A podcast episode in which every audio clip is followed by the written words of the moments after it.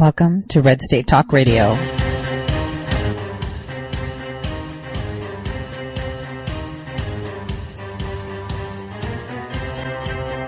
You're listening to Tori Says for the next hour. I'll be your host, Tori.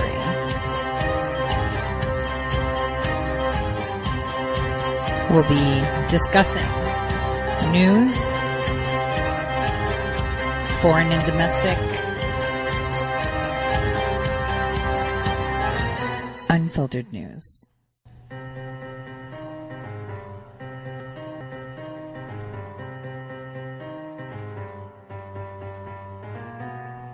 Real news. Welcome everyone to the Tori Show. I'm your host, Tori. Today is February 6, 2019. Yesterday was the State of the Union and it was incredible. Our president knocked it out of the park. He slayed. Why? Because he started his speech with something we've been talking about on my show for a while. Let's have a listen to just the first couple of minutes.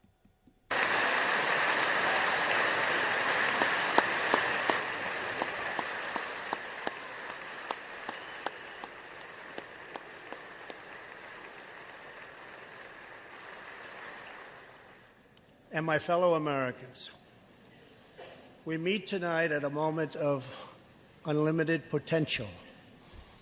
As we begin a new Congress, I stand here ready to work with you to achieve historic breakthroughs for all Americans. Millions of our fellow citizens are watching us now gathered in this great chamber, hoping that we will govern not as two parties but as one nation.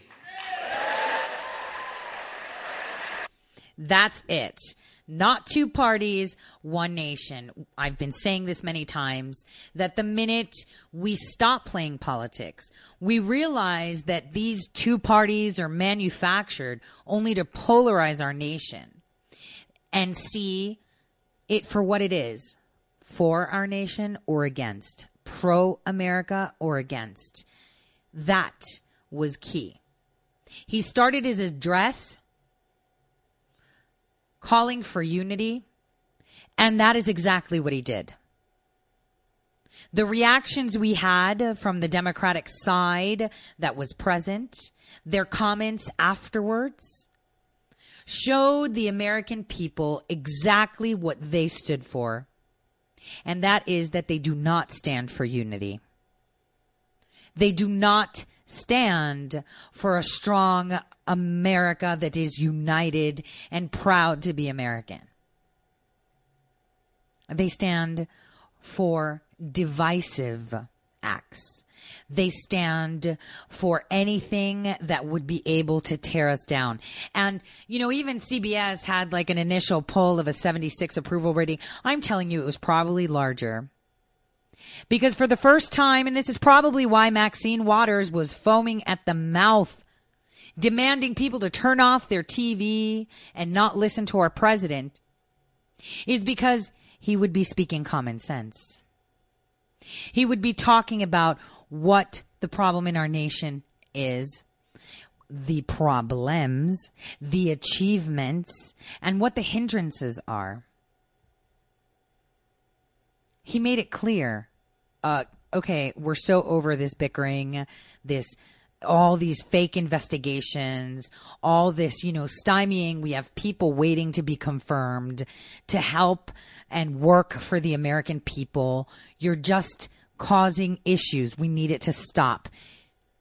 It's kind of like a teacher taking a kindergarten class and saying, all right, guys, it's enough is enough. Like, when is enough enough?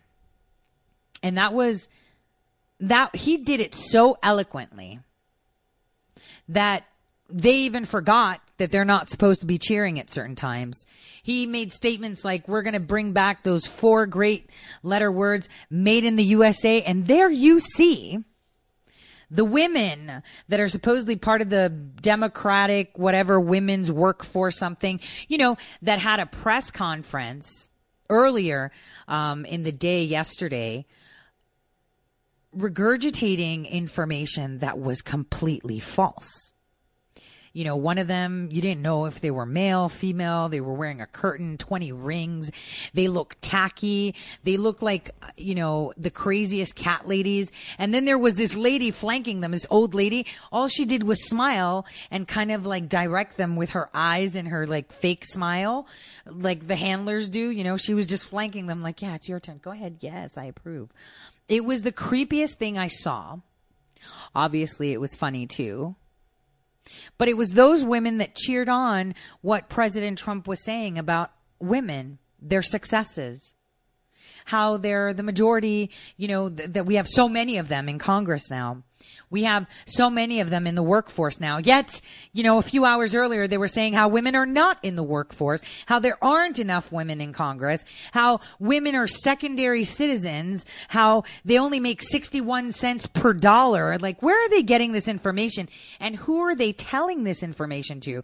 Because Americans that are informed would never believe that. It was incredible to watch him unify the nation. I personally was at the gym and I was on the treadmill and I couldn't believe how fast I was running. I was so pumped listening to him. Listening to him read uh, the most eloquent speech he put out there without compromising his personality. You know, because uh, he has his own person. I actually like him, you know, um, you know, going off on his own. I love it because it's natural, it's normal, and it's him. And this is why I voted for him. So this speech wasn't too contained and it wasn't too um, sterile. He hit points that we've been talking about for a long time, which is transparency. He hit points about ending endless wars. And we talked about this yesterday on my show where Rand Paul scolded the Republicans that were pro war uh, when it's impossible for us to continue. A strong nation doesn't need to show force or presence to um, diffuse situations, right? And we obviously know that we're not in Afghanistan to bring peace. It doesn't take 18 years to go in there and have a war. I mean, after a couple years, it's just a grudge, a vendetta, right? It can't be war. Because if it was really war, they'd be off the map by now with the force that we have. And he made it clear to us that even the other side, the Afghanis, Iraqis, everyone in the Middle East is ready to say, all right, enough is enough. And for people to sit there and say, well, you know, terrorists are going to come to our country, they've been coming. Us being there gives them more juice, more of a foundation to say this is why we need to annihilate them because they're taking over our countries and killing our women and children. And he re- realizes that. He understands that, especially when you're in a region fighting an air quote war, right? When the purpose isn't righteous is even more wrong, right? Rand Paul made it clear we saw an increase in just a year of poppy field because they knew President Trump is shutting it down. Like I said, Pelosi was grounded, you know, to go to Afghanistan with her family, with her family. When Rand Paul told us he couldn't even see the supposed gas station that we paid 50 million, 50 billion or 50 million, it was just an astronomical amount for one gas station. He couldn't even see it because it was dangerous. So yeah, is it really there? But Pelosi was going with her family to do what? Tour the poppy fields because who needs the poppy fields? Pharmaceutical companies. So, recapping on that, you know, I just wanted to recap on the State of the Union because on the second half of the hour, I'm going to have Scott Adams. I joined him on his show this morning um, on WFYL uh, Philly. And so he's going to join me in the second half where we can deconstruct and play a few clips and comment on uh, what is going on. So I've always said that I don't like to beat to the drum of the mainstream media, right? Because that's not the news. We saw it with our with um RBG. They all suddenly came out, except for real journalism, like you know Big League Politics and Gateway Pundit, no one said that or reported or regurgitated that RBG was seen, you know, at the event that they said she was seen. The tweets have been taken down from family members that said so. Some random account, um, you know, that's tweeted maybe seven times over a long period of time, tweeted out a photo that I debunked immediately. But for some reason, there was a person who purports to be, you know, all about the MAGA movement, all about Trump, that was saying, well, I did it and it's this. And I'm like, dude, I ran it through AI. It's layered. And so that was debunked. And Scott Adams actually found that the picture that they used of her in the coat uh, was from the Sundance Festival when she went to Utah from a while ago. It was superimposed. It was the most incredible thing. So I think that was just planted for people to take it on, but it didn't catch on because thank goodness for Scott. He found that because he's been canvassing. He's like, there's no way everyone's reporting it and there's not a photo, right? That's creepy. And that's why I sent out emails, even to the Surgeon General, requesting a welfare check and a letter to the president, emails, um, I'm going to be making another phone call as well today after my show, just to top it off on the comment section, you know, um, because we do need a welfare check. Uh, and that is important for our uh, country and as a nation uh, because it's imperative. I wrote an article saying, What is a welfare check? And, you know, if you don't see your neighbor or if a coworker doesn't come in, you call the police and they have every legal right to enter the premises to make sure that you're okay. Well, why isn't anyone doing that for RBG? She is a Supreme Court justice. The actual opinion she writes and formulates from her bedside change the face of our judicial system, the foundation of our justice system, our nation. And no one is going to see if she's alive. Does she have a heartbeat? And does she have her full men- mental faculties? Is she taking medication that she shouldn't be writing opinions? I mean, there's people that are in law enforcement, um, in in any job actually, uh, that you can take certain antibiotics, especially if you're struggling with a pneumonia. There's multiple medications they can have you on that uh, can cause dizziness, drowsiness. You can't operate heavy machinery, painkillers as well that comes along with it. She's fragile, so they probably put her on some, you know, bone density uh, medications, you know, for her age. I'm, I'm just assuming I'm not her doctor, uh, but these are all things that you can kind of put out there. Because I even said two months ago, if she cracked her ribs and went to the hospital, I guarantee you she's going to have pneumonia. And if she went in there, she probably broke her hip. And the the thing is, I said it if you're 65 and over and you break your hip, it's almost like a death sentence 50 50. Why? Not because of the broken hip, but because you're in the hospital and you get a pneumonia because they intubate you for the surgery. You come out of it, you're vulnerable, there's germs, and almost, uh, you know, five out of 10 people that are put in hospital, you know, for things like this that are elderly always get a pneumonia. Done. I mean, it's, it's fact. This is why it's called, you know, uh, the the fall could be a death sentence because you get a pneumonia and that's it. You're done. You're compromised already. You've just gone through like a really big surgery. It's you know, it's it's fact. So we need a welfare check. We need to have an independent physician visit and see if she is physically viable but also examine her mental faculties, uh, check her memory, check her ability to think, because she's writing opinions from her bedside. Because if it turns out that she's not all together, and yet opinions are reaching the Supreme Court, that's a big problem. If it turns out that my, and I stand by it, statement that since her supposed fall, in late October, which was announced on November 6th, right? No one has seen her. No one has laid eyes on her since the end of October. I stand by it. So instead of us saying, where is she? We should be tweeting out to Metro DC, to the Surgeon General, to the President of the United States, to anybody and their mother, calling our congressmen and senators that we demand a welfare check because we have that right. This is our Supreme Court justice. This is how our nation, you know, operates. We cannot have this going on any longer where we don't know what's going on. And someone may say HIPAA, HIPAA. Well, no, not really. We have every right to know how she is because she is one of the highest, she holds one of the highest offices in our nation. Just like we have physicals for our president, just like we have physicals for our vice president. And we should have one.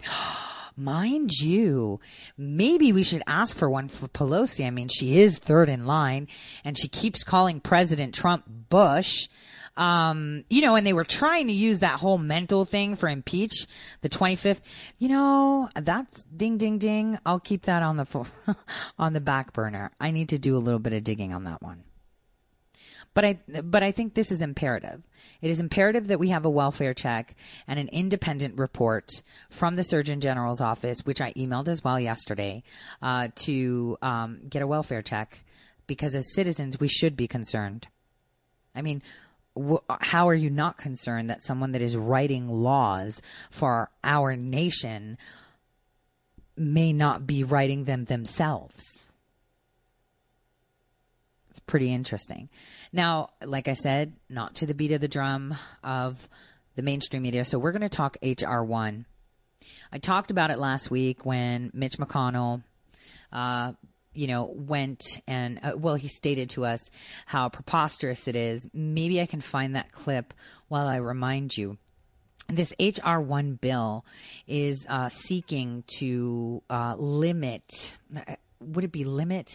It would change the way the FEC is run, and it would also cause changes in uh, speech. It's like a big piece of tape going over your mouth when you are talking about or referring to a um, senator or congressperson.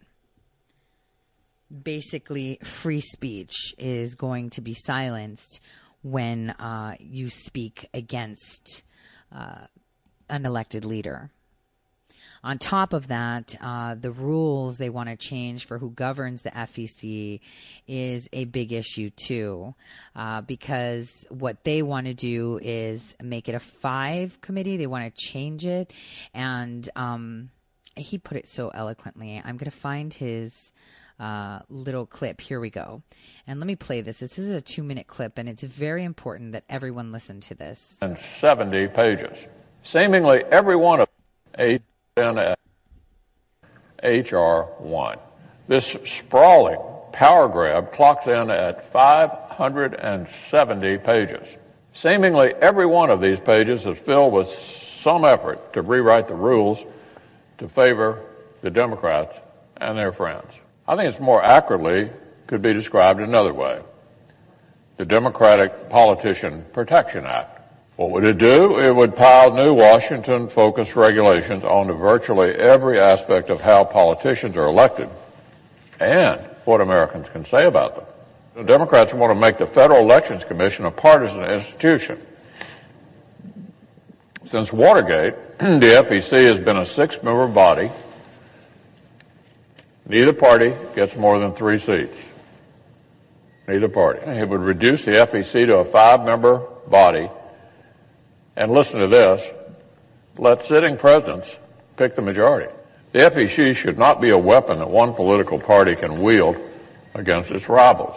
It'd also be new latitude to decide when a nonprofit's speech has crossed that same fuzzy line and subsequently force the publication of the group's private supporters. All this appears to be custom built to chill the exercise of the First Amendment and give federal bureaucrats and the waiting left wing mob a clearer idea of just who to intimidate.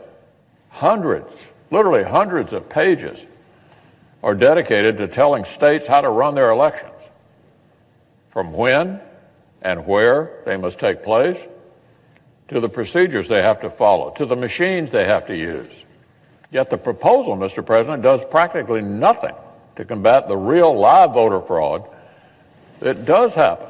I'd have to say this our colleagues across the Capitol know what they're after. But I want to make sure the American people understand what this is all about. And I want to assure the American people right from the outset it may pass the House, but not the Senate.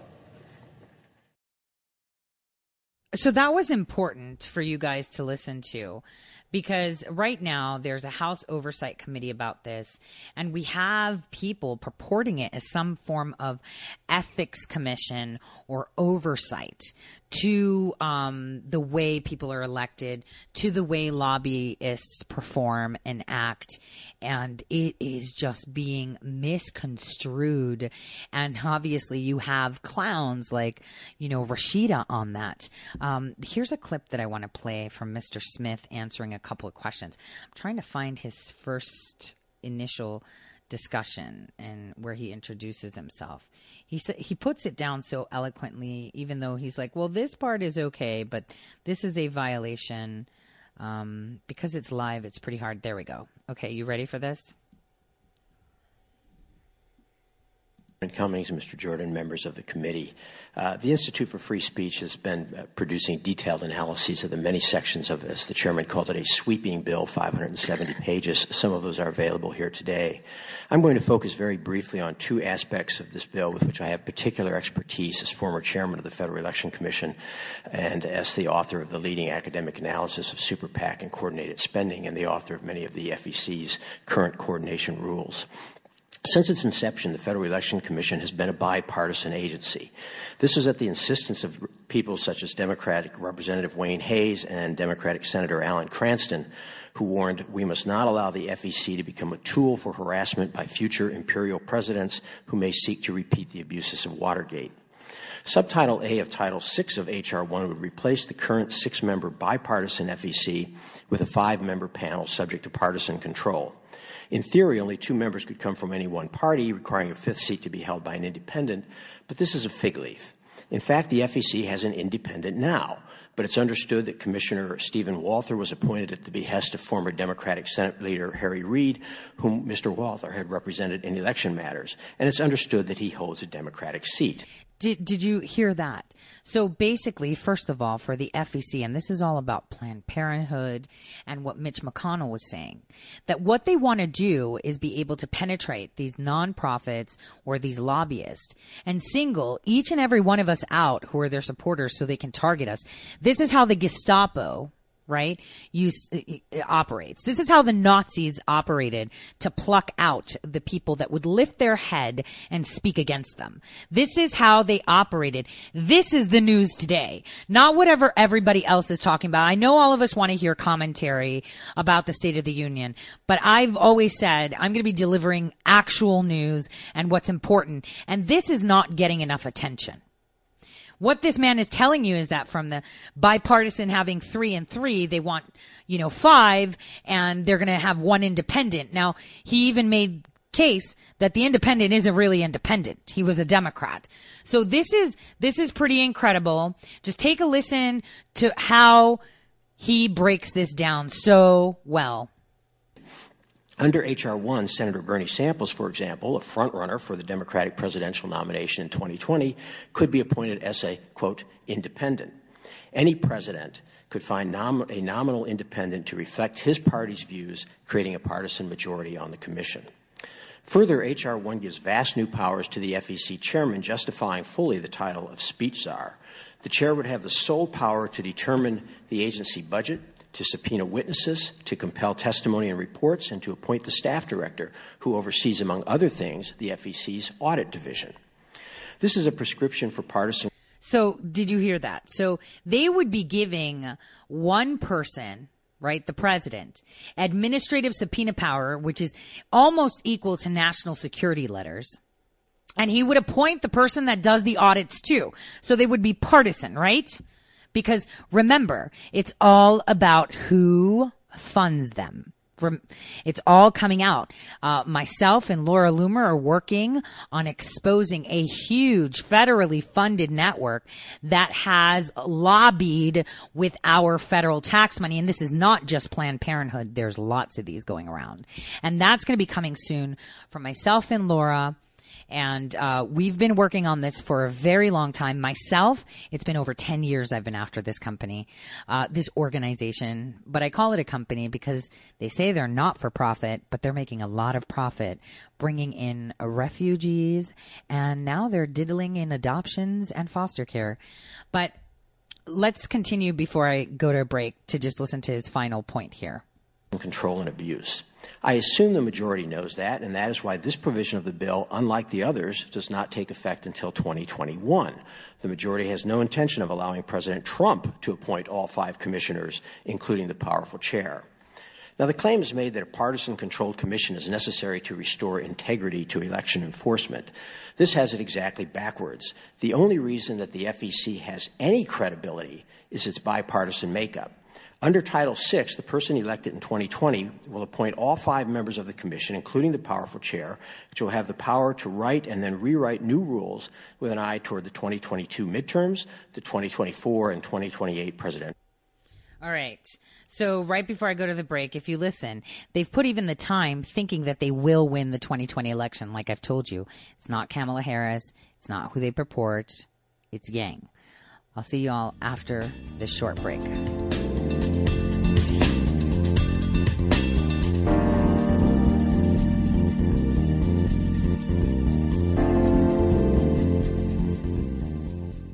Red State Talk Radio is now available as a voice command on your Amazon Echo and Echo Dot by simply saying, Alexa, play Red State Talk Radio.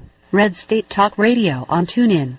Turn to every single American. Now, we've been hearing all these stories about sanctuary cities, sanctuary cities that. You can now find us on the Amazon Echo and Echo Dot, on TuneIn, on iHeartRadio, and we also have the phone apps in the App Store for your particular phone. And just in case we activated your Echo Dot, Alexa, stop. How did you become addicted? A friend? Were you at a party and someone said, hey, try this? Then you got the cold sweats and started shaking. And the more you did it, the more it didn't work. So you switched to the needle. Now you're a train wreck. Drinking, drugging, broke. Your family hates you. And you hate you. Get out of your hell on earth now. Call the Detox and Treatment Helpline today for immediate help. In many cases, your insurance may cover the costs. We can't guarantee it, but we can guarantee we have what you need to change your life for the better. Pick up your cell phone and call right now. 855 700 2978. 855 700 2978. 855 700 2978. That's 855 700 2978. Guaranteed life insurance with no medical exam. Sounds great, right? Even better, your rates will never increase and benefits will never decrease. If you're a U.S. citizen between 50 and 80, you can get life insurance guaranteed. It's not guaranteed in every state and you may not qualify for every policy, but when you call, you'll speak with a licensed insurance company. They'll give you all the details about guaranteed life insurance. So call now 1-800-707-1219. 1-800-707-1219. Hey, this is Leonora Cravota from Red State Talk Radio for My Pillow. I used to have trouble sleeping. My Pillow changed all that. I now fall asleep within moments of my head touching my pillow. That's how comfortable My Pillow is with its patented interlocking fill. My Pillow stays cool and does not go flat. Plus, it's machine washable and dryable. My Pillow has a 10-year warranty and a 60-day comfort guarantee. My Pillow is also the official pillow of the National Sleep Foundation, and it's made right here in the USA. My Pillow is now offering Red State Talk Radio listeners a four-pack special with two premium standard or queen pillows and two go anywhere pillows. That's four pillows for the price of one. To take advantage of this special offer, call 1-800-961-9194 and ask for promo code Red State. That's 1-800 961 9194. Promo code Red State. Put sleepless nights behind you with My Pillow, the most comfortable pillow you will ever own. For the best night's sleep in the whole wide world, visit mypillow.com.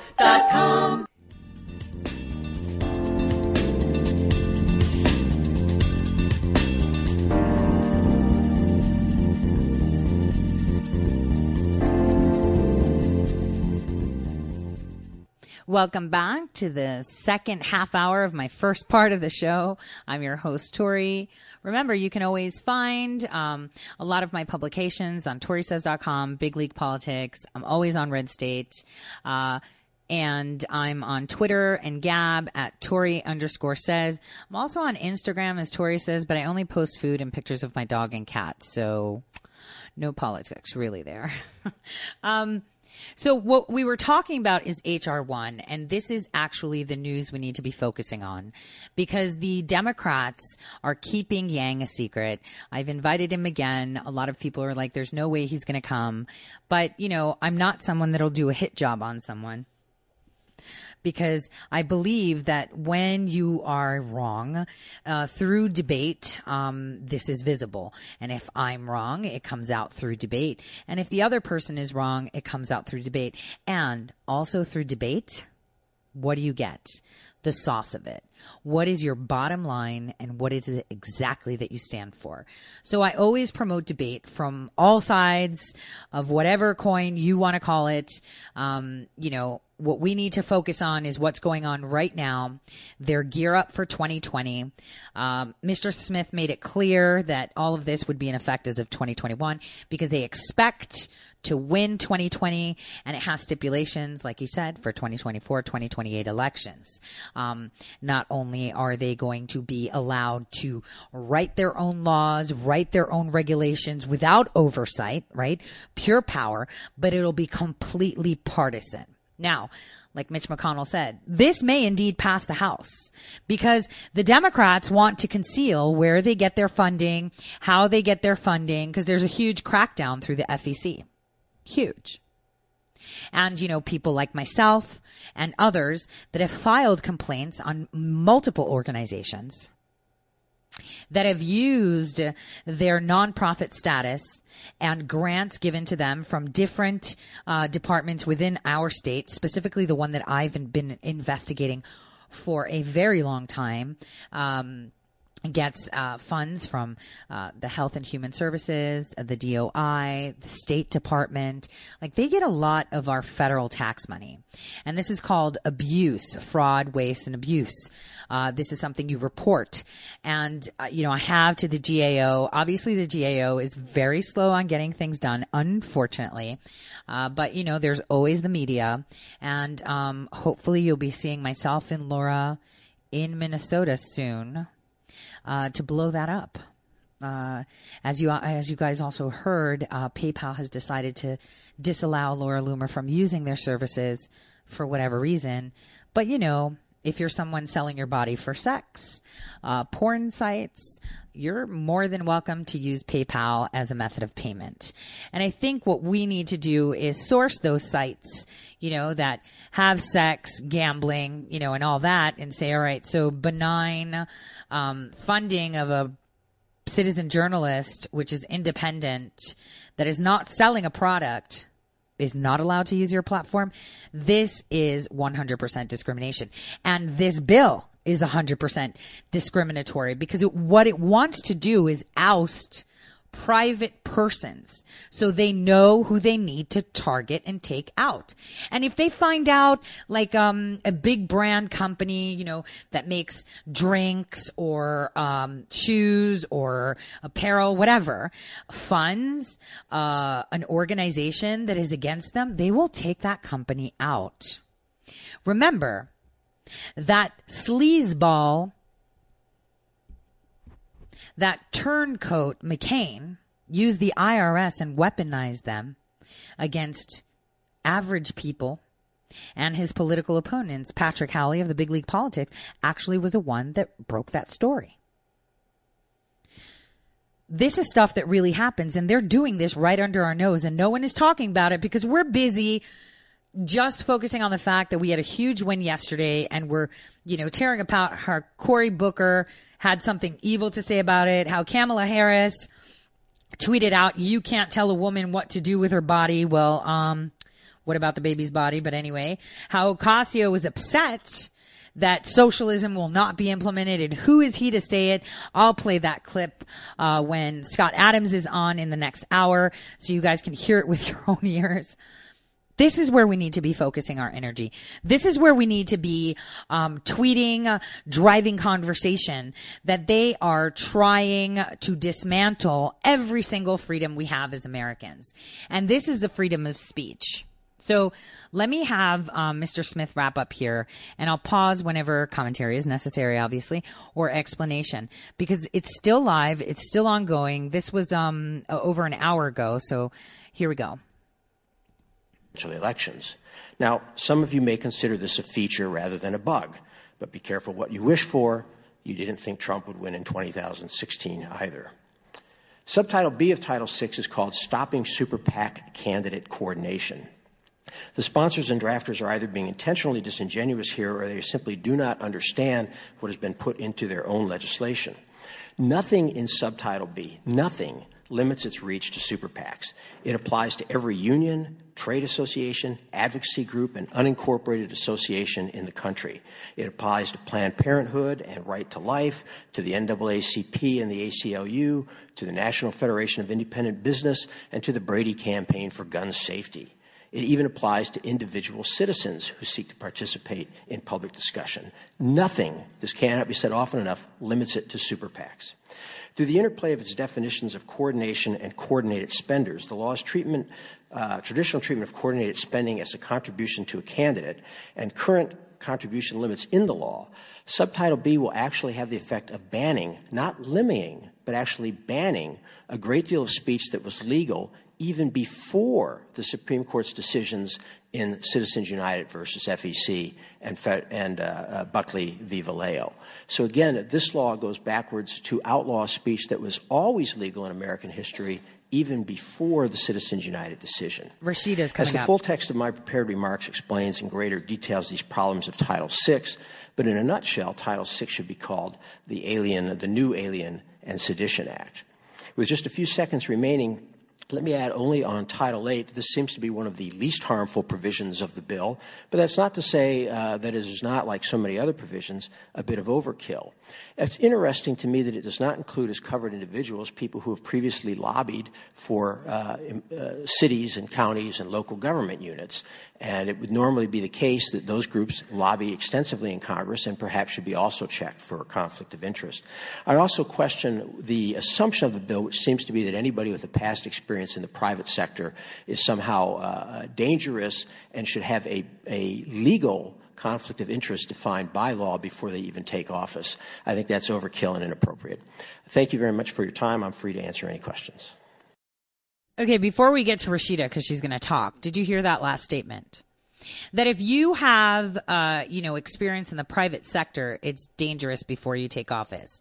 So, for example, for myself, I'm a linguist, and someone pointed out I keep saying pneumonia, um, you know, and uh, you know, the word is pneumonia, and this is linguist problems because I know the roots of them, so I pronounce them differently. And my husband is British, so sometimes, you know, I pronounce things differently. That's the joy of being a linguist um, and uh, multicultural, I guess. Um, but listen to what he said. So, if myself, being an expert in linguistics and, um, uh, you know, cultural appropriation and cultural um, I would say integration and how people would uh, acclimate to different environments and localization, basically, uh, which I would be. It would be a problem for me or a conflict of interest if I took office to execute a job that would utilize those skills. Do you get it? So basically, you shouldn't be in office if you have the skills because that is a conflict of interest. Now, it would be a conflict of interest if, say, for example, I was working for like a huge company like LN10, you know, that is huge, um, you know, Lion, which is huge on localization and um, helping companies strategize into how to penetrate foreign markets, right? Which I've done such contract work before. You know, if you want to take your product like a shoe and you want to um, put it forward to someone in Zimbabwe, right? You want to enter that market for whatever reason. You need to find out what their price points are, what colors they like, what they wear, what their style is, culturally how you would integrate it and sell it and advertise it. And it's all about cultural nuance. So basically what they're trying to say is because because I may have worked with big companies or because I may have skills or be prone to be, um, uh, lobbied by those companies that I shouldn't take that position. And this goes back to my um, uh, first point, and I'm actually going to be reaching out to my congressman, Kelly Armstrong, uh, to put forth a bill that disallows disallows elected officials within Congress or Senate to create wealth while they're there. meaning that they are not allowed to purchase stock or make any such transactions without approvals, um, because that is how you get personal interests. You know, it's kind of like the people that were overseeing the whole Facebook thing. All of them had just received like big chunks of Facebook stock and they just keep reinvesting. So this part seeks to exclude people that have the acumen to be objectively, I would say, efficient, right? Uh, because if you take some other guy who has no idea of cultural acclimation, languages, travel, you know, and just actually um, uh, know the differences between local, you know, what localization takes, and they take that post, they assume because they have no knowledge that they'll do a better job than someone that does have knowledge. And that's imperative for the Democrats because then those above them can air quote guide them. So now let's go to Rashida's questions or commentaries. Thank you very much uh, to all of our witnesses, and thank you for staying within the time limit. I will now yield five minutes to the distinguished lady from Michigan, Ms. Tlaib. Thank you so much, Chairman, and thank you so much to Chairman uh, Sarbanes for this incredible leadership on this issue. I think for the people, This is HR one is important in trying to restore public trust into this institution. And I know I'm a freshman; I'm new. Um, I think a lot of people know that uh, I really truly believe in the rule of law and believe in trying to restore uh, to the core center of.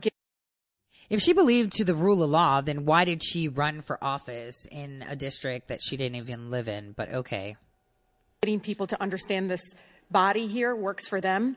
Uh, and so, as a new member, you know, I see now why a lot of my residents are really taken aback by this process and not feeling like it belongs to them. Uh, and through the through the chair, we all know this is a very critical issue. Uh, I think both Republicans and Democrats alike uh, see this as a critical issue in taking corruption out of government. And so, for me, as you said about strengthening this, but more importantly, you know, in the first two years in office, I think the president made 281 visits to properties he steal profits from. More than 150 political committees, including campaigns and party committee, committees, uh, have. Wait a minute. Is she talking about President Trump going to his properties to vacation as opposed to going to other properties, right? So she's trying to say that he's traveling there where he profits from them and this is a problem. But remember, pulling all the self-reported filings from all these senators and congresspersons, you can see that all of them create a majority of wealth from insider trading. But him going to his own business is a problem. Let's continue. We have to check our businesses. We have to check our personal and professional conflicts. Any lawyer across this country will tell you it is dangerous to allow any sort of conflict to exist while you're trying to serve others, especially in a public position like this. Um, I have seen modern presidents, both parties, before this president, address these potential conflict of interests by adhering to all ethical norms and traditions that resulted in the sale of their financial interest, completely divesting in their public uh, in their foreign and domestic investments. I'm really taken aback by the fact that we still have to currently now um, fight for something that's so critically important in restoring public trust. That now we're setting a precedent that it's okay for a president not to divest. That it's okay that I have Gary Cohn, President Trump's director of National Eco- uh, Economic Council, received more than $100 million in accelerate, like payments from Goldman Sachs before he came in to work for Trump, uh, for president, the president, I'm sorry, Chairman. And so one of the things that I'm taken aback by is like, you know, we're talking in the good, my good colleague from, um, from Ohio mentioned a, the original HR1 tax break. Who worked on that? Because, you know, back home in the district, they call that a payout. The district she They doesn't do. really come from. They know who was behind the scenes running that and pushing that forward. And so my question to you is how can we move because the shoulda coulda maybe and all these kind to me that doesn't go far enough to starting to make people feel like this is their house that this congress belongs to them because right now all they see is people that are at the top that make millions of dollars that are completely disconnected with the american people and i can tell you every single day from underemployment to poverty in my district we're feeling like here we don't have a voice oh my gosh, what a load of crock coming from her. Have you guys seen her story? She lives in a big old house in a district outside of the district she ran for. Um, her father turned her in for that. Um, she's a big nothing burger, but, but, remember when I said that Ocasio and Rashida are dangerous to the own Democratic Party? And this is because what she's saying is basically what I'm saying. All these people are creating wealth, right? At the top of the, the, the, you know, at the top level of government, like Pelosi, for example, like Senator Blumenthal, Hoeven, uh, Thune, anybody actually. And no one seems to say, well, you need to divest from these things. You need to not use your clout to senator or congressperson to force persons to do things for you or to bully your state or city to create subsidies or um, tax breaks for you. Hint. Uh, so what she's saying isn't wrong.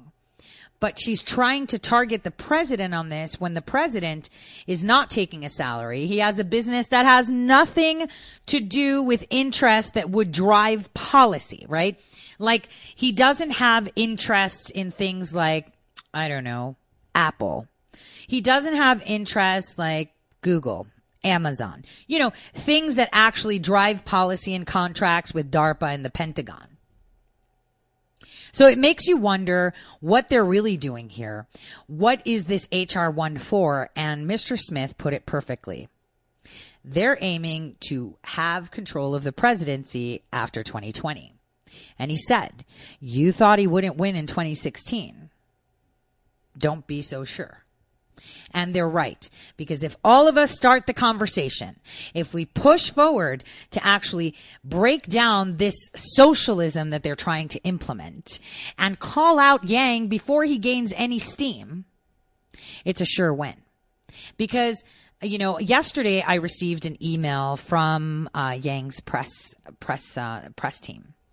And it was a slideshow He's going to be from New York, February. Well, he sent it out from New York, and it was about the State of the Union. And he said the annual State of the Union has become nonsense political theater. If any CEO presented his or her board of directors what our president is currently getting away with, they would be fired immediately. We need to be honest with ourselves as a country, measure what matters for our general welfare, and hold ourselves accountable for these metrics and goals listen to his words. Those words are words that attract people from both parties. This is dangerous.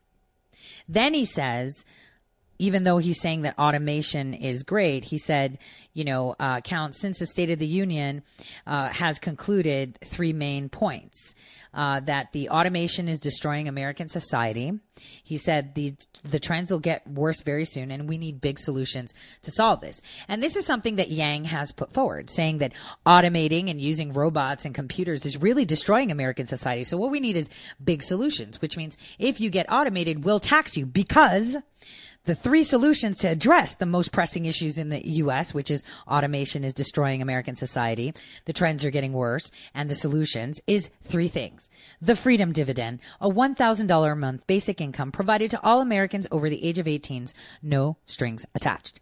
Medicare for all, ending the fear of medical bankruptcy while removing one of the largest costs associated with starting a small business. And number three, human centered capitalism. See where he's grabbing from the right, those that are center right, changing the focus of our economic measurement from GDP to numbers that reflect the well being of the average American. This guy is not sounding insane. But what he's saying is very dangerous. This is very important for us to focus on this. And I don't know why anybody else is not talking about this. This is dangerous talk. This is trying to convince people that going the socialist route, going the automated route is the right way to go because that is where the future lies. This is very important. Now, socialism. Let's take a listen to what Ocasio had to say. Um, because basically Ocasio Cortez, um, uh, you know, said because Trump was slamming socialism. I think that he needs to do it because he feels like he feels himself he's losing on issues. I think he sees himself losing on the issues. Made no sense. Let's take a listen to what she says. Uh, what did you? Here we go.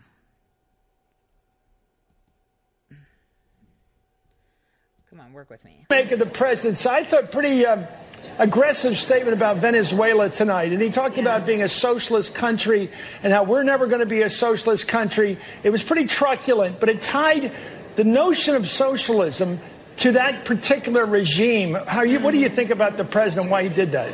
Well, I think I think that he needs to do it because he feels like he feels himself losing on the issues. Every single policy proposal that we have adopted and presented to the American public has been overwhelmingly popular, even some with a majority of Republican voters supporting supporting what we're talking about. When we talk about a 70% marginal tax rate on incomes uh, over $10 million, 60% of Americans approve it. 70% of Americans believe in improved and expanded Medicare for all. A very large amount of Americans believe that we need to do something about climate climate change and that it is an existential threat to ourselves and to our children. And so I think he sees himself losing on the issues. He sees himself losing on the wall um, and on the wall on the southern border. And he needs to grasp at an ad hominem attack. And this is his way of doing it. But what we really need to realize that what is happening is that this is an issue of author- authoritarian regime versus democracy. And in order for him to try to, you know, dissuade or throw throw people off off the scent of the trail, um, he has to really make and confuse the public. And I think that that's exactly what he's trying to do. Congress. Sounds like she was talking about herself. I don't see what's confusing here. I don't see how what he was saying was author- authoritarian. But what the actions of the Democratic Party show is authoritarian, and I've said it before, it's totalitarian. It's clear that this HR1 cannot pass. The Senate cannot pass this.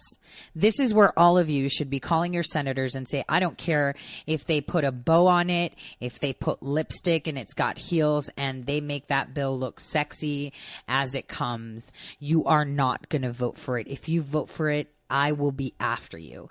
This is something all of us should be doing. You should just have a simple like email address. All of them have it and you could just click it. You don't even have to bother phoning in. You get their email address from their website and you say, I'm your constituent. Don't you dare vote for HR1. Don't you dare. That is all you have to do. I mean, I'm getting a hold of Kelly Armstrong. I don't mind even tweeting them. Hey, I'm your constituent. Don't you dare vote on HR1. You could do that. You know, tweet it. Don't you dare. Don't you dare. Because they work for us. And when there's a bill there that not only wants to silence us, but control what we can say. And also allow people to target us because they can discover where we invest or where we lie. So if you like, for example, um, support, I don't know, saving trees or planting a tree in Israel, right? And you pay $5. I'm just saying, you know, and they're like, whoop, anyone that has contributed that is an enemy of the state. And they get your name because the FEC says so, because that lobby has crossed those fuzzy lines. This is how they target you. I know the president won't pass it. The House is adamant on passing it. And to be honest with you, the Senate, I don't trust. There are so many Democrats masked as Republicans right now. It's incredible. And the fact that the statements that they are making is kind of like, oh, this is like an ethics commission thing. And to, how is it an ethics commission thing when you're allowed to tell people you can't talk about a senator or a congressperson? You know, look at Virginia. What a hot mess it is. We've got the governor, the lieutenant governor, now their attorney general, all blackface, all racist. We all know Virginia was always a racist state. Always. But see, nobody seems to remember history. Democrats are the racists. And so them purporting and saying that we're racist is just deflection. That's what corrupt people do. They deflect. They, um, you know, make you think like the other side is the bad guy. And that's how they win, right? Remember that. So Joining me right after this break at the top of the hour is uh, Scott Adams, and um, he and I will be tackling the State of the Union and other topics. Uh, you know, remember, email, call, tweet to your senators to your congresspersons to disallow H.R. 1 to even be entertained at all. Or 85 or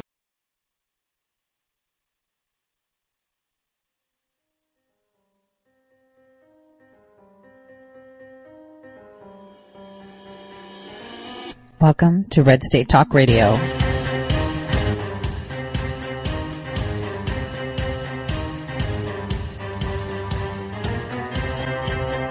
You're listening to Tori Says for the next hour. I'll be your host, Tori.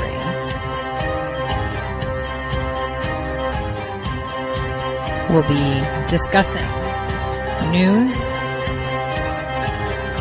foreign and domestic, unfiltered news.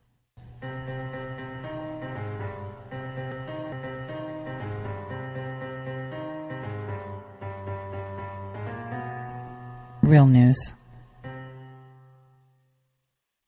Welcome back, everyone, for the second half of the Tori Says Show. I'm your host, Tori. Uh, remember, you can always find my latest writings on ToriSays.com or Big League or just find me on Red State Talk Radio. I'm here live 12 to 2 Eastern Time, Monday through Friday.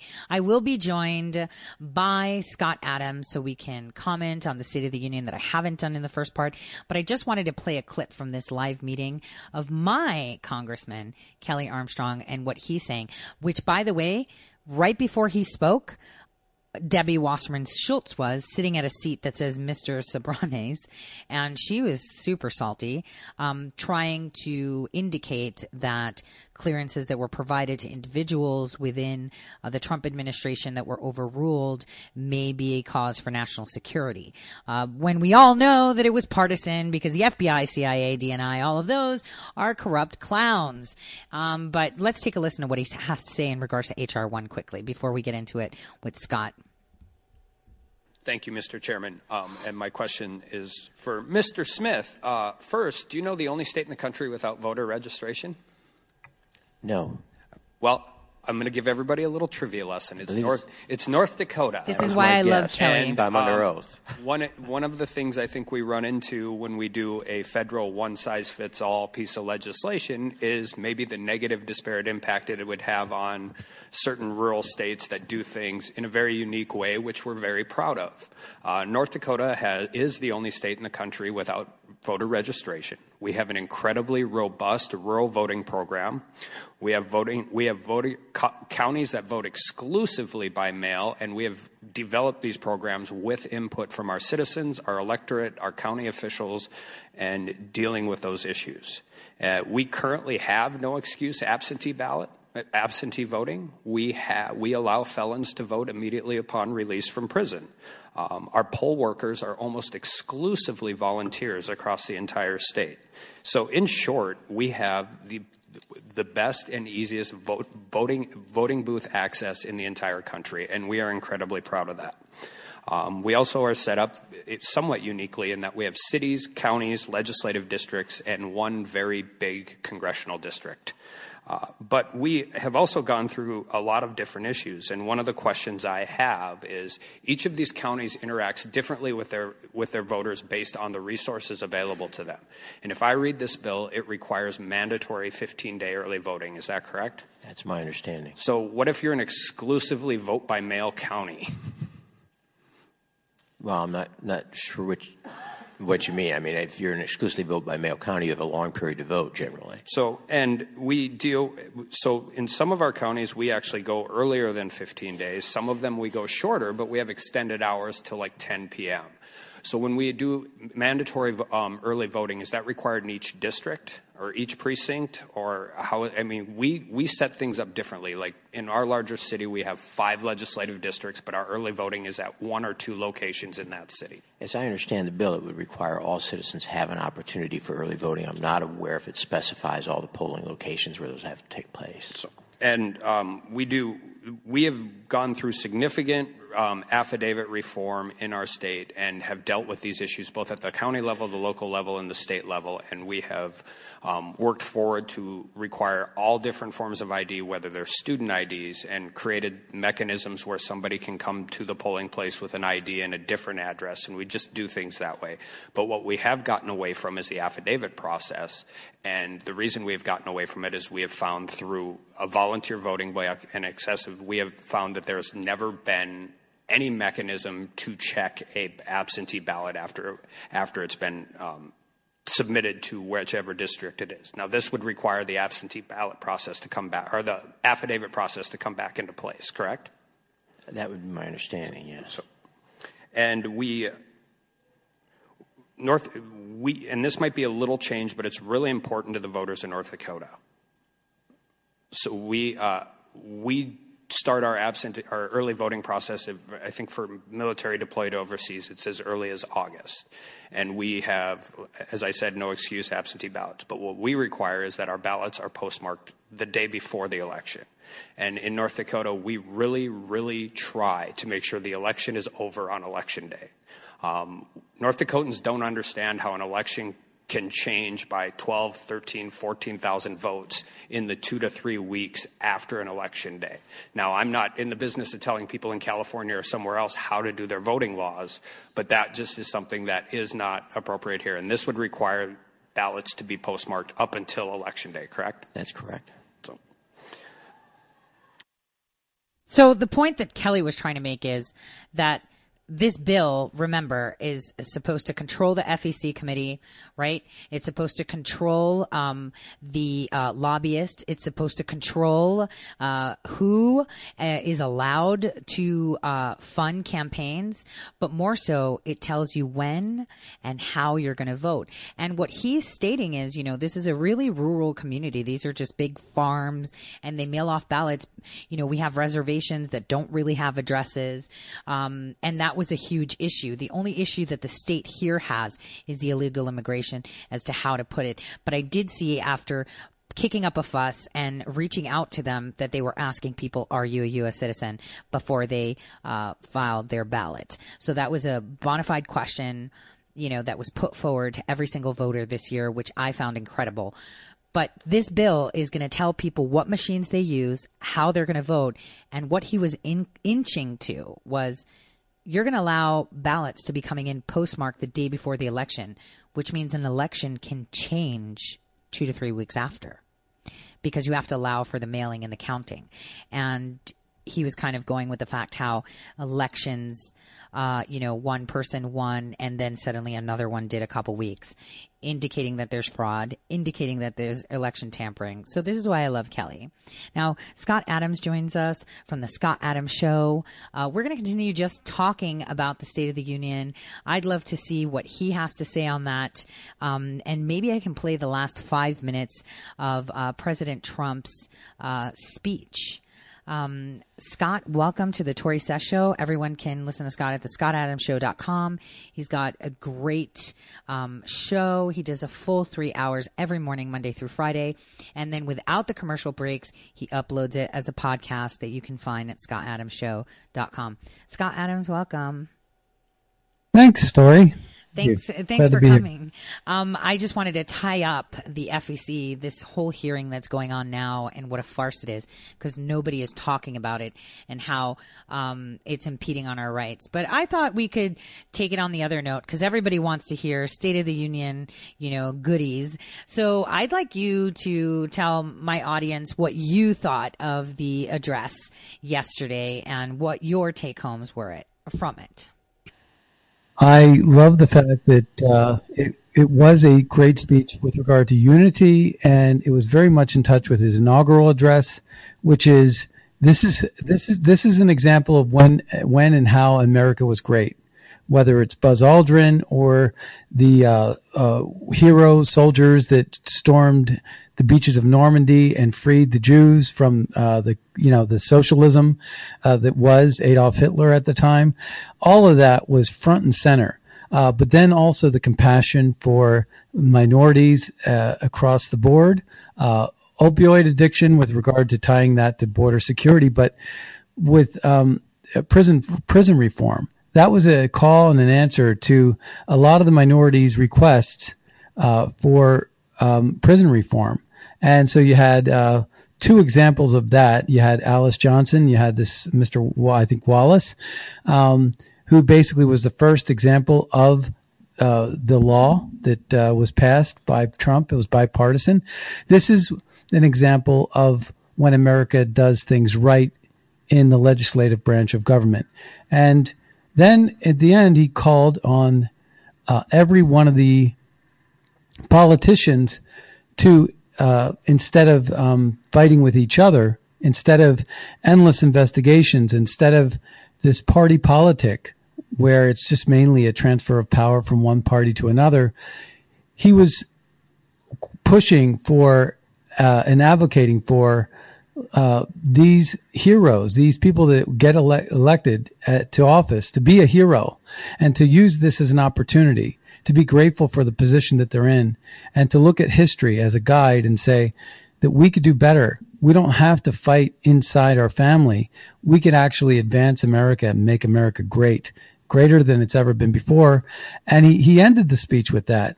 And so it was very much in line with instead of transferring power from one party to another, we're going to transfer power from Washington back to you, the people. We're going to keep you safe. We're going to create jobs. And all of those things were part of his his opening uh, of his inauguration. It's what he's delivered on in the first two years of his presidency. And his call to action with unity was the special moment for the night. And I thought he hit a grand slam. I thought he hit a, a home run with his State of the Union address. Well, let's play the last five minutes that were the most powerful. Let me just do that quickly so everyone can hear just how powerful it was. Thank you. When American soldiers set out beneath the dark skies over the English Channel in the early hours of D Day 1944, they were just young men of 18 and 19 hurtling on fragile landing craft toward the most momentous battle in the history of war. They did not know if they would survive the hour they did not know if they would grow old, but they knew that America had to prevail. Their cause was this nation and generations yet unborn. Why did they do it? They did it for America. They did it for us. Everything that has come since our triumph over communism, our giant leaps of science and discovery, our unrivaled progress towards equality and justice.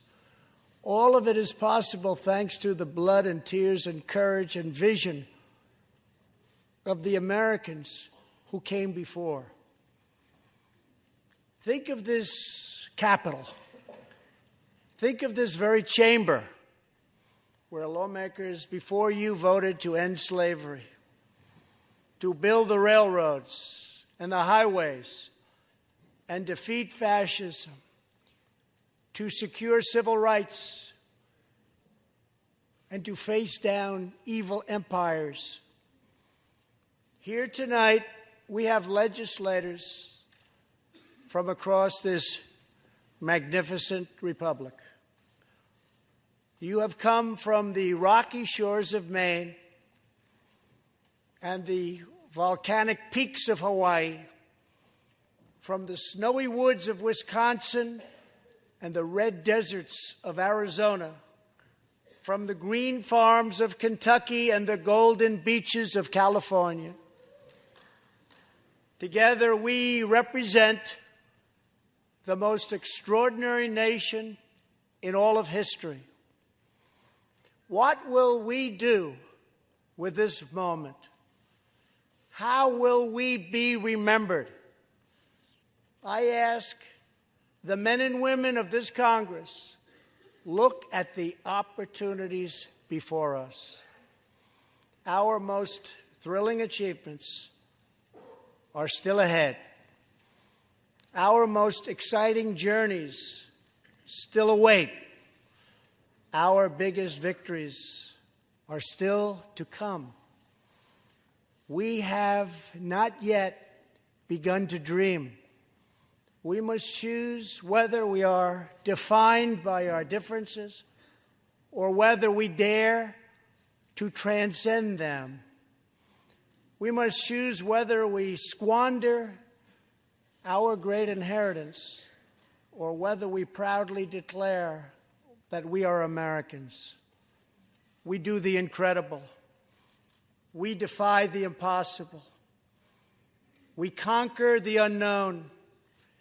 This is the time to reignite the American imagination. This is the time to search for the tallest summit and set our sights on the brightest star. This is the time to rekindle the bonds of love and loyalty and memory that link us together as citizens, as neighbors, as patriots. This is our future, our fate, and our choice to make. I am asking you to choose greatness. No matter the trials we face, no matter the challenges to come, we must go forward together. We must keep America first in our hearts. We must keep freedom alive in our souls. And we must always keep faith in America's destiny. That one nation, under God, must be the hope and the promise and the light and the glory among all the nations of the world. Thank you. God bless you. And God bless America. Thank you very much. Wasn't that incredible? I mean, Scott, that was incredible. Like, how can you not get up, grab your gun, wear your MAGA hat, and wave a flag? Like, that was or, incredible. Or how can you then wait three minutes and then have to listen to A- Stacey Abrams speak? I mean, how do you top that, right? I mean, how do you follow that act? That was a class act. That was uh, a State of the Union address for the ages uh, deal. And and and the, and the other part was the part that parts that were unscripted. You know, the um the white cloth wearing uh, suffragettes or whatever they wanted to call themselves ended up being cheerleaders. Literally, they might as well have put, taken the suits off and put skirts on and pom poms. They were basically promoting Trump's agenda. I'm sure Nancy Pelosi realized that they made a goof a goof mistake if that's not if that wasn't their intention, but they uh, intended or otherwise, I don't know what they were up to, but they applauded Trump's n- job numbers with regard to women, and of course, uh, you couldn't uh, do any better than talking about five million people leaving food stamps getting off of food stamps dependency. That's a great number. Uh, when you get to make the statement that black unemployment, Latino unemployment uh, is at the lowest it's ever been in history, Asian unemployment, lowest in history. Uh, the people that were not getting this message from the mainstream media are the people that learned the most last night. You and I, we know how great Trump is. We know how great our president is. But there are so many people that listen to the fake news mainstream media that witnessed greatness last night and are wondering what Kool-Aid they've been served for the last year and a half. Well, you know, um, he made uh, amazing points throughout his speech. For me, it was reinforcing the First Step Act because I've really analyzed on how we have filled our prisons. You know, when William Barr was the Attorney General for Bush 41, where he created uh, this um, privatization of our prisons, pretty much making it for-profit slavery, and then the Clintons came along, creating this, you know, super predator a rule where they filled them up. And we have people serving sentences for drug related offenses because they were drug addicts, right? And they've lost all their lives there making what license plates and slaving away. And the thing is with prison, and I've said this before, everyone makes errors. And it's not reform to inst- institutionalize someone. It's not reform to lock them up and throw away the key and just let them, because if you put a bunch of bad guys in a prison, you're just going to have bad guys behind walls. You're, the, the point of uh, reform is to teach you that you were wrong, for you to understand how you were wrong, and how you can be a productive citizen, and how you can live your life correctly, and understand and your mistakes provide tools. Uh, give the person training, uh, learning, uh, religion, whatever, humble, uh, but they need better equipment. They need better equipment upstairs in their brain, but they also need better tools in terms of skill sets. Uh, you know, if you're going to uh, work a, you know, a foreign desk at the UN, you're going to have to learn the language, right? So, I mean, you need the tools, and uh, that's what you know I think is so important about this prison reform is that they're the the uh, the whole transition uh, from prison to uh, the streets is, uh, is is smarter. Yeah, but even even our soldiers who are you know stuck, uh, you know, on barracks, you know, that are they're pretty much they kind of go through the same thing that prisoners do. Be honest, they're in a different, more structured environment. They live on barracks. They're in a war zone, and they find it hard to transition back to civilian life. Not saying that the two are the same, but they they hold similarities, and we can't integrate people that have paid for their mistake, nonviolent offenders, drug addicts, because you know this is a huge issue. You know, can you really hold someone accountable for trying to sell half of his crack to have money for his next dose? You know, these are things that we need to look at correctly. How do we give them the tools to integrate back into society? How do we give them the tools to stay off the crack pipes, off the drugs, you know, and, and seek to, to, to make something of themselves? Because a lot of them, when they come out of prison, they can't get a job because apparently, you know, you're a felon, so I'm not hiring you. And this is all about giving people that second chance. And I saw this morning that um, they had. Uh, you know, President Trump's guest, who was the first one to be released um, through the First Step Act on CNN. He seemed so serene and so grateful. And it seemed as if CNN was really trying to pull something out of him that was malicious, but they just couldn't. The man was grateful, you know, for being welcomed into the country, not only, you know, welcomed back to society, not only by his president, but the people. He said that means a lot to people that are behind bars now, paying for mistakes that they made decades ago. You know, that, that the people, you know, appreciate their reform and want them to come back. And, and this was important. Uh, I have that clip where the, um, where he was talking about women. Shall I play it? Sure. Yeah, because it was pretty pretty incredible. I have that clip, and I think people should um, take a listen because these women that are the Democratic w- women's workforce that were so vicious just a couple of hours before the State of the Union with their own presser were suddenly dancing for the president. So here we go. This is a smart, strategic, see through steel barrier, not just a simple concrete wall. It will be deployed in the areas identified and this is where the they start dancing. as having the greatest need. And these agents will tell you where walls go up, illegal crossings go way, way down. Believe it or not, some of these white dressed women stood up.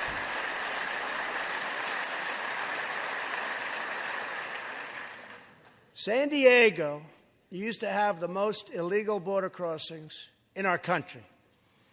In response, a strong security wall was put in place. This powerful barrier almost completely ended illegal crossings. The border city of El Paso, Texas, used to have extremely high rates of violent crime, one of the highest in the entire country and considered one of our nation's most dangerous cities.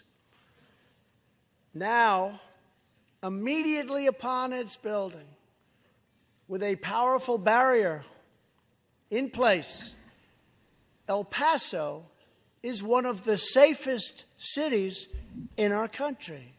He's holding a rally February Simply 11th put, there. Walls work and walls save lives.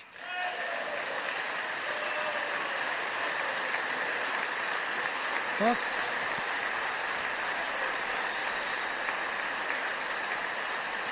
one of the women stood up by accident and sat back so down. Let's work together, compromise, and reach a deal that will truly make America safe.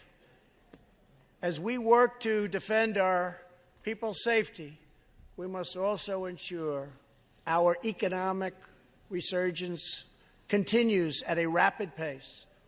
No one has benefited more from our thriving economy than women who have filled 58% of the newly created jobs last year.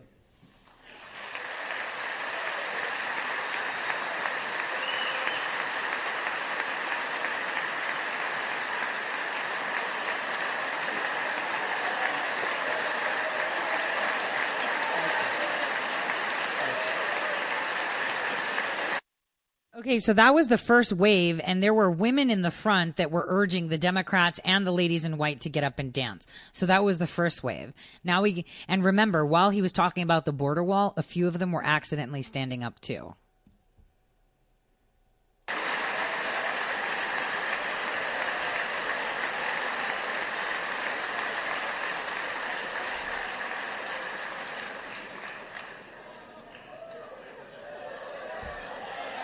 You weren't supposed to do that.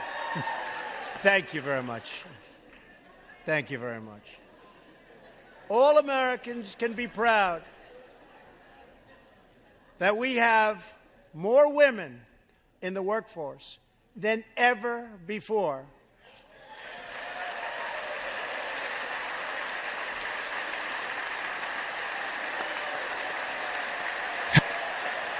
And they stood up again.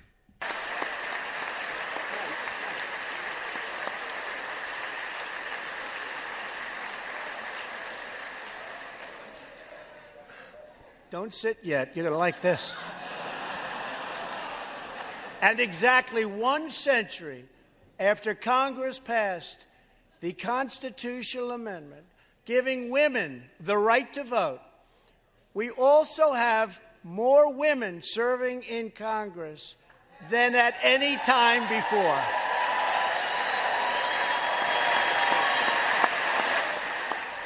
All right, what did you think of that, Scott? I mean, obviously, when they got up and they cheered, Pelosi's face was furious.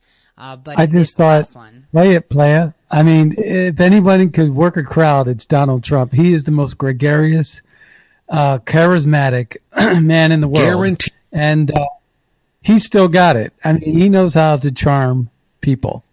He's, you know, he spent his whole life really in hospitality and in show business. The guy knows exactly what to do. And he did it. He delivered with pure, unscripted charisma. And I think it really sold well. Well, you know, this president has all been about common sense values, common sense goals, and uh, about our nation. You know, revitalizing our economy, um, pr- you know, promoting equality, like he said at the end of his speech, and uh, reaching heights like no other. Uh, di- you know, I can't. I- I won't be able to scroll through the whole thing, but there was a point that he said that we're going to be sending astronauts again with American made rockets. Did you hear that? This year? Yeah, and you know uh, what was was, great about it was he, he, he he followed it with Buzz Aldrin. He basically said, you know, it was great when we were doing it back in the '60s and '70s, and uh, at some point, you know, we really need to get more advanced with our space exploration. Uh, we're doing great things with Mars, uh, but you know, these th- these satellite warfare is the future. You know, it's it's where everything's going to be, and uh, so we need to be there.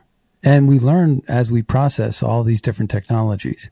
But that's super big. I mean, that would make sense considering that the VP was down where NASA is and all that stuff, right? Um, in 2017 and 2018. But he literally said that we will launch astronauts this year with American made rockets, which means that he's been planning something for two Oh, yeah. years and none of us knew about it. Leasing off of uh, SpaceX and leasing from the Russians. And we, you know, we have a space station up there, but we're wholly dependent on Russia to get us the deliverable. You know, basically, you know, Russia is our lift driver, and we need to we need to not be so dependent on Russia. And again, that's another toke, feather in the cap of why it is that Trump is not colluding with the Russians. Uh, forget about energy independence. And, uh, you know, we're an energy exporter for the first time in history. Forget about, you know, how we've armed Poland to the teeth or that we've allianced ourselves with Saudi Arabia and neutralized the threat of Iran. Forget about us interested in uh, so many other things that impact, you know, sanctions, um, and so many other things that impact Russia in a negative way. NATO, for example, he addressed that $100 billion in new revenue that was unexpected because he pushed, he pushed the European Union to, you know, spend 2% of their GDP. So this is a president that's made all the right moves. You know, of course, the big announcement with regard to Vietnam on February 27th and 28th to advance the ball with regard to North Korea and the Korean uh, war, pe- peace in the Korea, Korean Peninsula. I mean, th- these are, these are remarkable things. These are overachieving things. He didn't promise this on the campaign trail. This is just an extra extra bonus that we got. that he's creating peace and trying to stop wars. I mean, how can you not be for a president that promotes that? I think I found the clip where he kind of let it out of the hat right after Buzz Aldrin. Um, here we go, where he talks about our astronauts and our space program. Gentlemen, we salute you. In 2019, we also celebrate 50 years since brave young pilots flew a quarter of a million miles through space to plant the American flag on the face of the moon. Half a century later, we are joined by one of the Apollo 11 astronauts who planted that flag, Buzz Aldrin. There we go.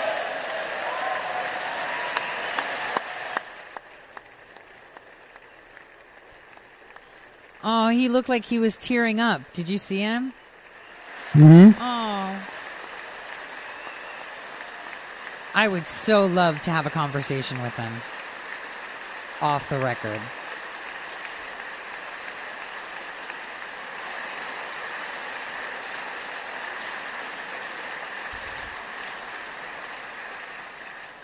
Thank you, Buzz.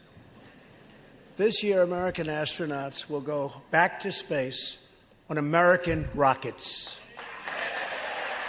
Right? Like we didn't even know about that. A launch like that with American rockets and we don't know about it and we hear about it at the State of the Union. That's huge. I mean, am I wrong to say that? That that's huge? NASA's been shut down, uh, you know, because once they went privatized and Obama pulled all their money. I mean, don't you think that's huge, Scott? That he announces, hey, we're going to space this year with American rockets.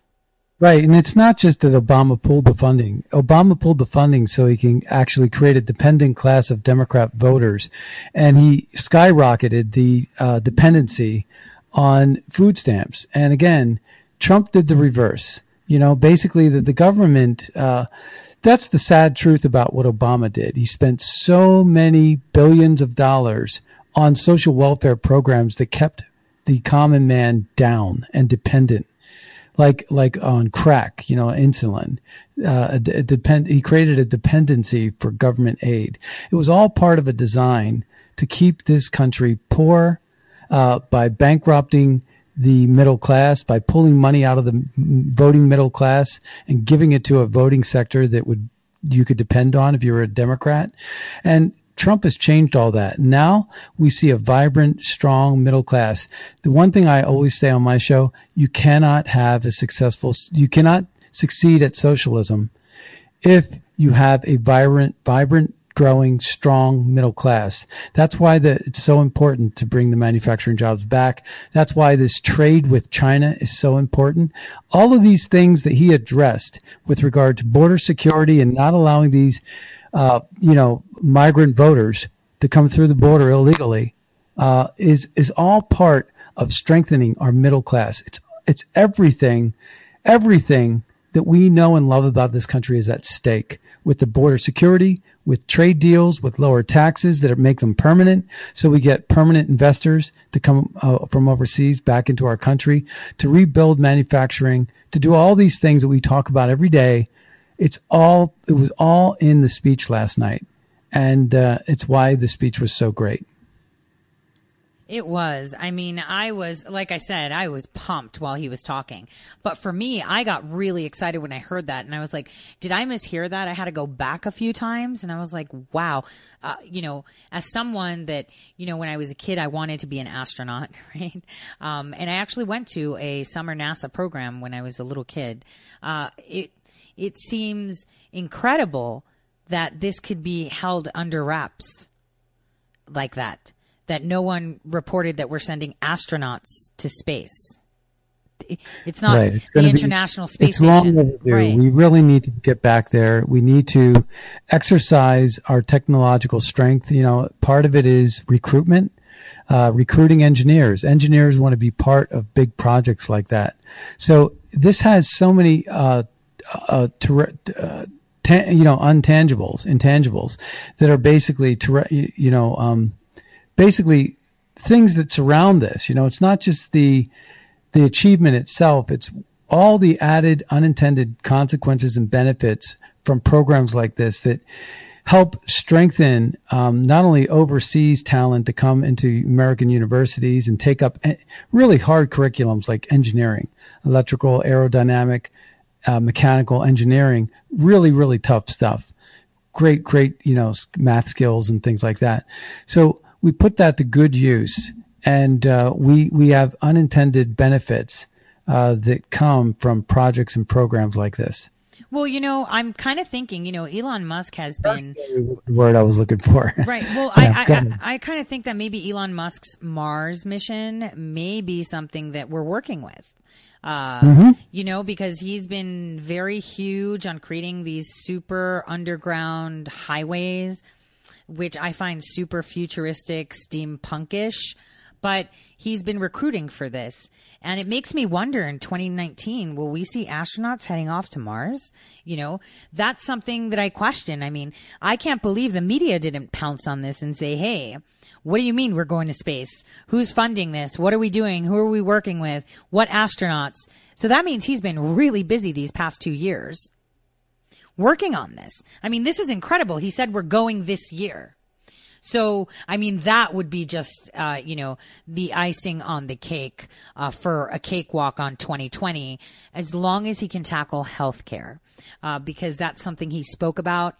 We know that he already started strides with the pharmaceuticals, and he mentioned that as an achievement. But the the thing is, if we want to nail 2020, we need to get healthcare done. The wall is being built, done. I think um, the majority of the nation yesterday listening to him can agree that a wall is necessary, and he's proving it by having his rally on February 11th at El Paso, a, a, thousand feet from the border wall, just to show how safe it is because of the wall. So, you know, he puts his money where his mouth is. 93% of Republicans uh, approved of the speech, 30% of Democrats approved, and 82% of independents approved of the speech. So basically, you can almost take that to the bank and say that 80% of those who approved are more than likely inclined to vote for him. So if you get 80% of Demo- 30% of the Democrats, that's about that's close to 10% of the Democrats that he has pulled over to his side, especially now when you got a Virginia government that now that you got blackface wearing governor, you got a uh, Me Too uh, woman abuser, rapist as the second in command. Then now it's just been reported that the attorney general, the th- the third person, that person would be the next in line, uh, also wore blackface. It's like, can we find a non-racist, non-rapist, rapist uh, in Virginia to run for office. That's that's a Democrat. Well, Virginia is just one of the states because a lot of us investigative journalists has every has the dirt on almost every single state, and they're not digging now. We've been digging, and we've got that on the back burner, ready to pop when it's needed. And Virginia was just the low hanging fruit, and it's absolutely necessary to clean out Virginia because it flanks Maryland, of course, right? And we need to clear Right. out the corrupt clowns in there, and that's the governor that can issue executive orders overriding things, and the attorney Warren? general. Pardon? How about Elizabeth Warren? My God. How about Ruth Bader Ginsburg? I mean, those are all hot stories right now, too. I know, I know. Well, Elizabeth Warren, I mean, her career, to, her attempt to run for president is done. Um, there's like she lost it just with that, uh, being, you know, coming out into the public eye. So timed by the post, obviously. So it's a soft hit, you know, um, right at the cusp of the State of the Union. And even Donald Trump Jr. said, Oh, what a coincidence. It came out right now, like an hour before the State of the Union. And that's to overshadow and kind of bury it. Um, and yesterday I actually tweeted it out to her and Twitter had temporarily banned me, uh, from using their services until it started to go viral. And then I was reinstated. So it was like, oh, we were checking something out, but you're fine. It's no big deal. And that was me tweeting to her, hey, what about this? Um, so we've got that. She's done. She's apologizing to the Native Americans. Bottom line is someone else could have taken that position, right? Uh, that was a minority, an African American or whatever. But let's talk about Ruth Bader Ginsburg because you and me tackled something and I talked about it a little bit, um, in the first hour of my show. How the media, I want you to tell people heard my point of view on this. I want you to tell my listeners how you saw So we were working on it together, and we uh, I searched for a coat. I said Ruth Bader Ginsburg winter coat. Found that she was wearing the same coat and gloves in Sundance last year when Notorious RBG was coming out and getting a lot of buzz. Uh, they were trying to push it for the next you know the next year's movie, and so she was there, wearing the same coat. And when you look at the picture that was floating around, you know, it looked like it was a short coat because everything was smudged out below her arms. And literally, when you blow it up and put some light on the photo, it's literally smudged. You know what I mean? So, and I, um, I, I work Photoshop like a master. You know, so I mean, I know what I'm talking about when I do this stuff, and you could see the smudging tool, right? And, um, and so in any case, I didn't know that the coat was a long coat. So then I, I saw her walking out of a car, walking into a building, and she's wearing that same exact coat, same exact gloves, same exact. And she had the And- scarf, but around her neck, not over her head, because it was probably a picture from inside. And they changed the hue on that photo a little bit to have it match up with the color lighting because the lighting in Park City was different than the lighting that was in the in the theater. So they changed that. That's why the the the periwinkle colored gloves in in the daylight turned out to look more like white in the in the dark. And the same thing is true with the scarf. The scarf the hue changed a little bit. The blues turned to flat. In any case, that's just common stuff, but you could see lines in the photo. So why in the world would they be responding to this? Well, what it is, and this is the part that I think is the bigger, more more important part. It's not that there was a fake photo flying around. You know, that's one, but the more important part is that every single mainstream media, including The Hill, Daily Caller, uh, people that don't even Fox. normally print day to day media, like Rolling Stone, Vanity Fair, uh, Newsweek, they were all busting this story out. And it almost seemed like a coded message because everybody with blind faith decided not to question whatever report was given to the Washington Post and take it as gospel, even though there was a guy that posted that he hugged her, he wished her happy birthday, and then he deleted his tweet and shut down his Twitter page immediately. This was a well known, established reporter. So all of these anomalies and weird things are happening or surrounding this Monday night lie that every one of the mainstream media ran with and it was like circular reporting and that was the part that got me the most it was almost like it was a coded message that said that the mainstream media everybody who chimed in other than say not like Gateway Pundit or Big League Politics, they didn't cooperate. No. But everybody else cooperated like like lapdogs, like Kool-Aid drinking Mockingbird press that were paid off to basically say, I'm on board with this cover up. And so it was a coded message that everybody ran with this story with the same message. And I actually think it was a message that said, we are cooperating. Right, and, and and that's true because they have to show that they're all in sync. And it was kind of like when the Clintons came out after they lost the 2016 election. They wore purple, and other people wore purple to stand in solidarity. So this is what we call the 4 a.m. drops, where everyone writes the same story, but it's kind of just like versed differently. Two things that just came out. So one, uh, we are awaiting the president to make his official announcement on his um, candidate for uh, president of the World Bank. So uh, we're on hold for that. Okay. Uh, the U.S. candidate for election as the next president of the World Bank. And I was just DM'd a tweet by one of my listeners where DEF CON warning system sent out a tweet saying Putin taunts Trump, 400 Rus- Russian military contractors sent to Venezuela in support of Maduro. And so I want to take this with a grain of salt because this title is completely misleading. We all know that Putin has sent troops um, throughout the fall there, nuclear capable aircraft and ships.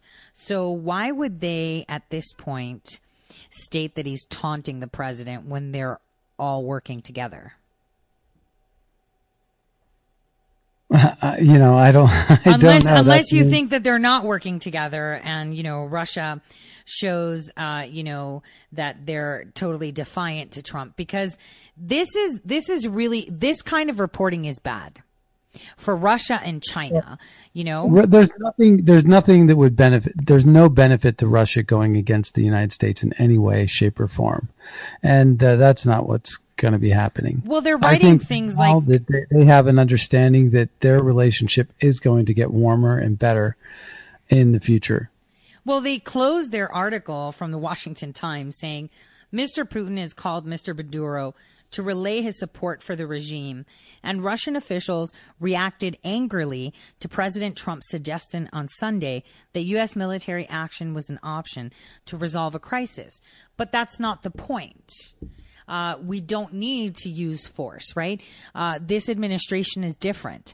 They don't want war. They want to promote things and they want to take advantage of the resources we do as a country because it's beneficial for both countries if we can Russia's exploit. desperate because they're also trying to form a, an alliance with Saudi Arabia. They're trying to steal, uh, take Saudi Arabia out of our pocket and put it in their pocket and try to create some sort of a a um, duopoly, right? Right. And uh, so that's not going to happen. We have the muscle, we have the leverage, and Russia knows it. So you know, this is at the end of the day, wars like this between superpowers are always going to be economic ones, uh, with threats of military might. Uh, we have the better military. Uh, it's in our hemisphere. It would be a hugely expensive effort on their part. They know that they're outgunned, they're outfinanced, they have no chance. Russia knows that. Well, they they do, and there's no way Russia would do this, and that's what's pers- that's what's that's what's insane. Why would the Washington Times publish something like this? Because they have an investment there, just like the Chinese. The Chinese have troops there. And of course, they're going to remain neutral ish, right? Because they want the new, you know, president, uh, that may, you know, oust Maduro in the end because we have to wait and see how it works within. Um, to, to honor the deals that they already have and the money that was already provided to Venezuela. So it's, they're really caught in the middle right now because they can't throw support behind Maduro because if he's ousted, there goes their five billion, right? And they can't throw support against Juan because Maduro can destroy whatever they have already in place. And we know Saudi Arabia knows that the people behind this whole Venezuela scheme are the globalist cabal that run the European Union. And we've just seen Saudi Arabia cold shoulder them immediately. So there's no way that they would collude with Maduro because they know in the end, the only gain is for those in the European Union, which they loathe. You know, these globalist cabals that have been siphoning oil from around their kingdom, you know, for their benefit by, you know, using their influence and using force. So, you know, I think we're pretty okay on this. I don't know why it's being published as such. And, you know, Well, this- it is, it is a very complex situation. It's not easy to do an overthrow like this. And I think it's 50 50 as to the outcome on this. But we're going to play our best hand and hope for the best. But this is not a cakewalk. This is not going to be a cakewalk because we're not into overthrowing governments. We're not into nation building. But what we want to do is when given the opportunity, we want to give them as much support. We don't want to make the same mistake that Obama made in Iran when those people could have benefited and over, you know, had success if they only had the support of our president. And so I think that that's what Pompeo was doing when he offered up $20 million to uh, aid. I think that's what they're doing, saying our military will have your back, stand by in Colombia. Um, those types of gestures give them confidence that they could actually rise up and you know if they if they take a hit they they have something that they could fall back on because some of these people you know w- if it wasn't for the United States right now I think that someone like Guaido would be thrown in jail right now probably murdered uh, but as it stands that's not happening because we've stepped up and said we've got your back and that they know that they can't murder him, they can't throw him in jail, and they can't harm our diplomats. So those are things that we we flexed our muscle. That's those are things that Maduro would never dare to test, and neither would Russia. Well, basically, he would dare to test if all eyes wasn't on weren't on Venezuela, because the only way Exactly. that there would be military intervention. That's, that's what we're doing is we're trying to give them a fighting chance, to give them the confidence that they need to actually rise up and test the waters and Mhm. push the agenda. Hopefully, we get a new election out of this. That's what they're proposing, and if they can do that, and you can look at in- election integrity, I think that Guaido wins that election. Yeah, and basically, if all eyes are on you, you can't violate humanitarian laws. You know where nations are forced to intervene. You know when there's grave issues of you know mass murder, genocide, etc. So Maduro now can't even use the tactics that he's used before because there are France so is on many record eyes. calling into question. France is on record. France, Emmanuel Macron, on record saying that they do not acknowledge the Venezuelan election because it was fraudulent. There were way too much, way too much corruption. So. Uh, I think that the push and the effort isn't about military coup overthrow. It's more about uh, drawing attention to the corruption of the previous election, rendering it null and void, and, and having a re-election. Well, I don't know. You know, France is just going with it because they know that they have interest there. And I believe if you were to ask me, I'd probably say they're working counter to what we're trying to do. Um, in more um, sideways avenues. So all eyes are on Venezuela. Maduro can't use his tactics. So maybe we can have the people of Venezuela get liberated. You know, you know how hard it is to reset their economy France is on this? board with us is, is the same reason why we have NATO in the first place. NATO is one, you know, where we go one, we go all. So that's what NATO is. And Yeah, right we now, should pull out of that one. America, they, they're basically supporting America's interest. It's really that they're No, they're doing no, that. no, Ma- They're doing they're making their move by, uh, while they're holding their nose. I disagree. They're making the move because they're like, darn it, if America goes in there and they help the new government become an economic power by bringing their own oil rigs in and getting oil from there and making them rich and taking American businesses, we're going to be ousted and that gives more power to America. That's the only reason they're in there. I'm more of the fact they're not backing us because they're nice. They're not backing us because of NATO. We should be out of that faster than we can say the word NATO. It's only because they fear that once the United States has a good strong hold within the oil industry, the, you know, and again, Venezuela has the most oil on this planet right now in reserves. That excludes them from being able to trade in Venezuela. That's So, totally yeah, rational, reasonable. Yeah, and Yeah. that is why they're there. They loathe our president. They loathe our country. They loathe what we stand for because their country is crumbling because socialism doesn't work. And they have, you know, raped the Middle East in regards to oil. They have used and abused everyone in the Middle East. And now it's time to pay the piper. And they're seeing that the U.S. is like, you can take this hot mess. We're going this way. And they're like, wait a minute. We got to go that way too. Um, Oh wow, we're out of time already, Scott. Uh, thank you, Scott, for coming on the Tore Says show. Oh my gosh. Um, any last words you want to say to my listeners in regards to the State of the Union with 15 seconds? We're so happy that you're on board with Red State Talk Radio, and we look forward to your show every day. So thank you. Oh my gosh, I look forward to yours. You keep me so much company, and it's a full three hours. And I have to say, I listen to your show to get ideas for mine. like I do others. Well, uh, thank you for being on the Tore Says Show. Everyone, that was Scott Adams. You can find him at scottadamsshow.com um, on Red State, of course. Thank you. And from all of us here at Red State, have a happy and healthy evening.